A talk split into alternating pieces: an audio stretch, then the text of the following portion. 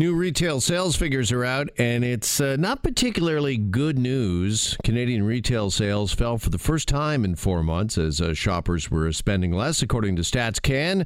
Statistics Canada says that retail sales fell by 0.1% in May to a total of 51.5 billion. So, what does that all mean, and is that uh, really uh, concerning? Let's ask personal finance expert uh, Rubina Ahmed Haq. She's on the line and joins us now on Global News Radio 640 Toronto. Rubina, good afternoon on this Monday. How are you?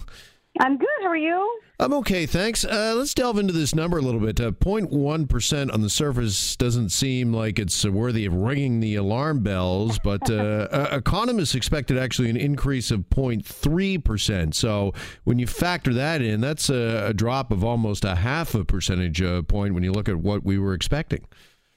Yeah, it's always uh, what the economists are expecting, and then what reality is. So, if economists are expecting better than it, you know than what actually comes out, uh, that always is concerning. Like, what are the economists seeing that you know? What are they? What are they not seeing? Basically, in these numbers, why are they predicting that uh, Canadians are out there spending when in fact we are not? But the numbers really need a little bit of context. I mean, the major drop was in food and beverage stores uh, wine and liquor sales, and grocery stores. So it seems that Canadians are cutting back uh, on a lot of the consumption items, maybe being a little bit more frugal, maybe being a little bit more mindful, uh, because in some cases uh, sales were up, but in those in those general categories they were down. All right, when it's a, a loss at the grocery and the uh, liquor store, I mean, uh, we, we can argue liquor is uh, not an essential, but when Canadians are spending less on groceries or, or food, is that a bit of a red flag?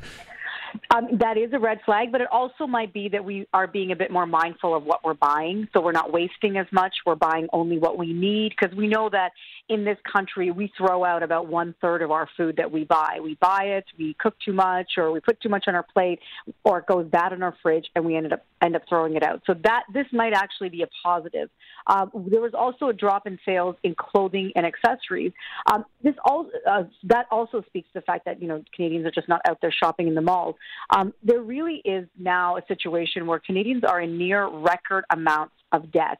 And there just comes a point where so much more of that money that you are making is going towards servicing your debt that you really need to look at all your other variable spending and say, where can I be a bit more mindful? Where can I be a bit more careful? And these are the places where it's very easy to start cutting a little bit back. The, uh, okay, the so do you think? Sales, yeah, sorry. Do you think that these figures then are serving uh, as a, a, signal of a bit of a wake up call that uh, Canadian consumers and Canadian families are having when it comes to their uh, debt?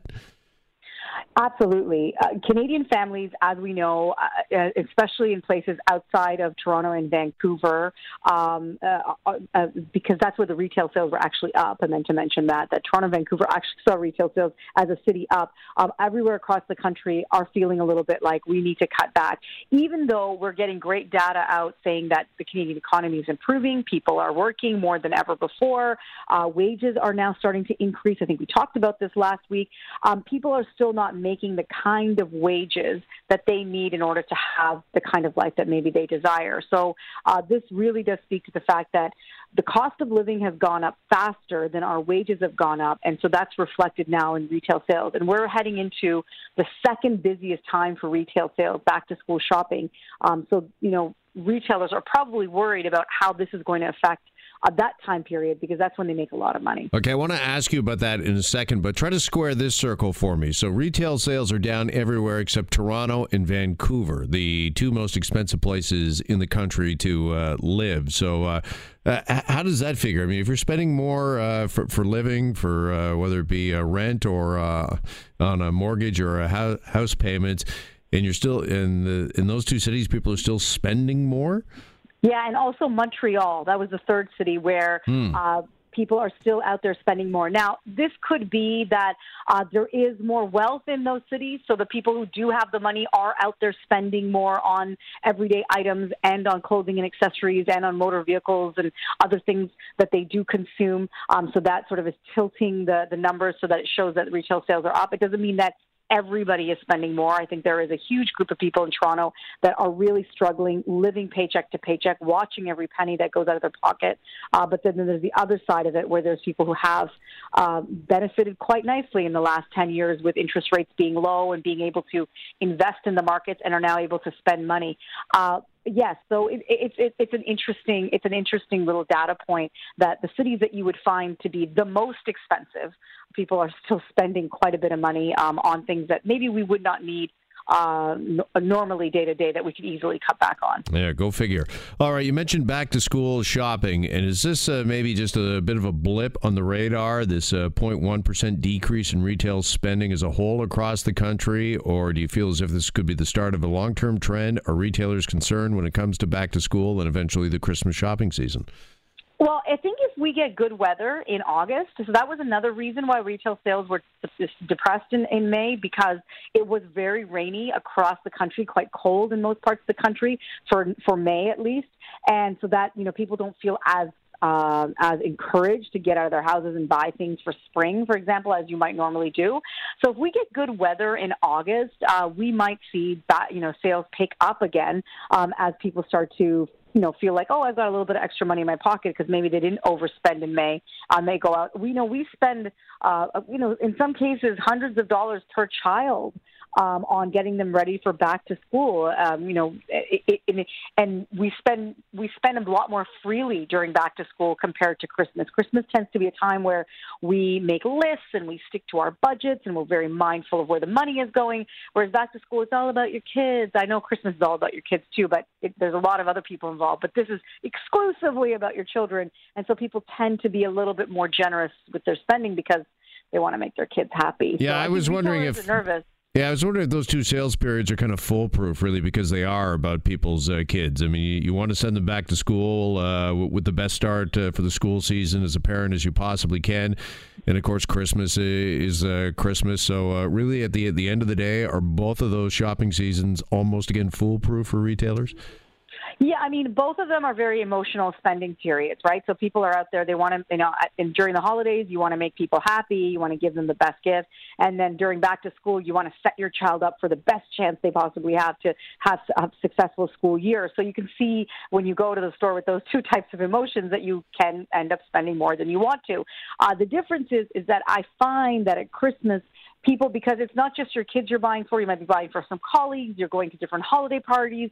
You're doing different things. So you're very careful as to where your money is going. You have a budget for each person that you're going to spend on.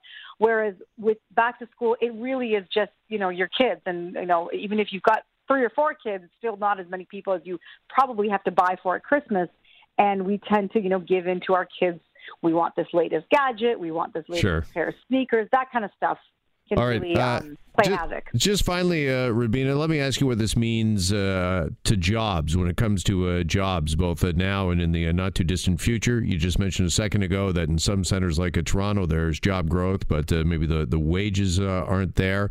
when we see a decrease, even a 0.1% decrease in retail sales, are retail jobs a threatened, and does that decrease in sales also speak to the job market as a whole that people aren't feeling as comfortable in their jobs? Yeah, so a lot of people are working, but we're not working well. So either working in jobs that don't pay a very high salary, or they're working in precarious positions where they're contract or temporary.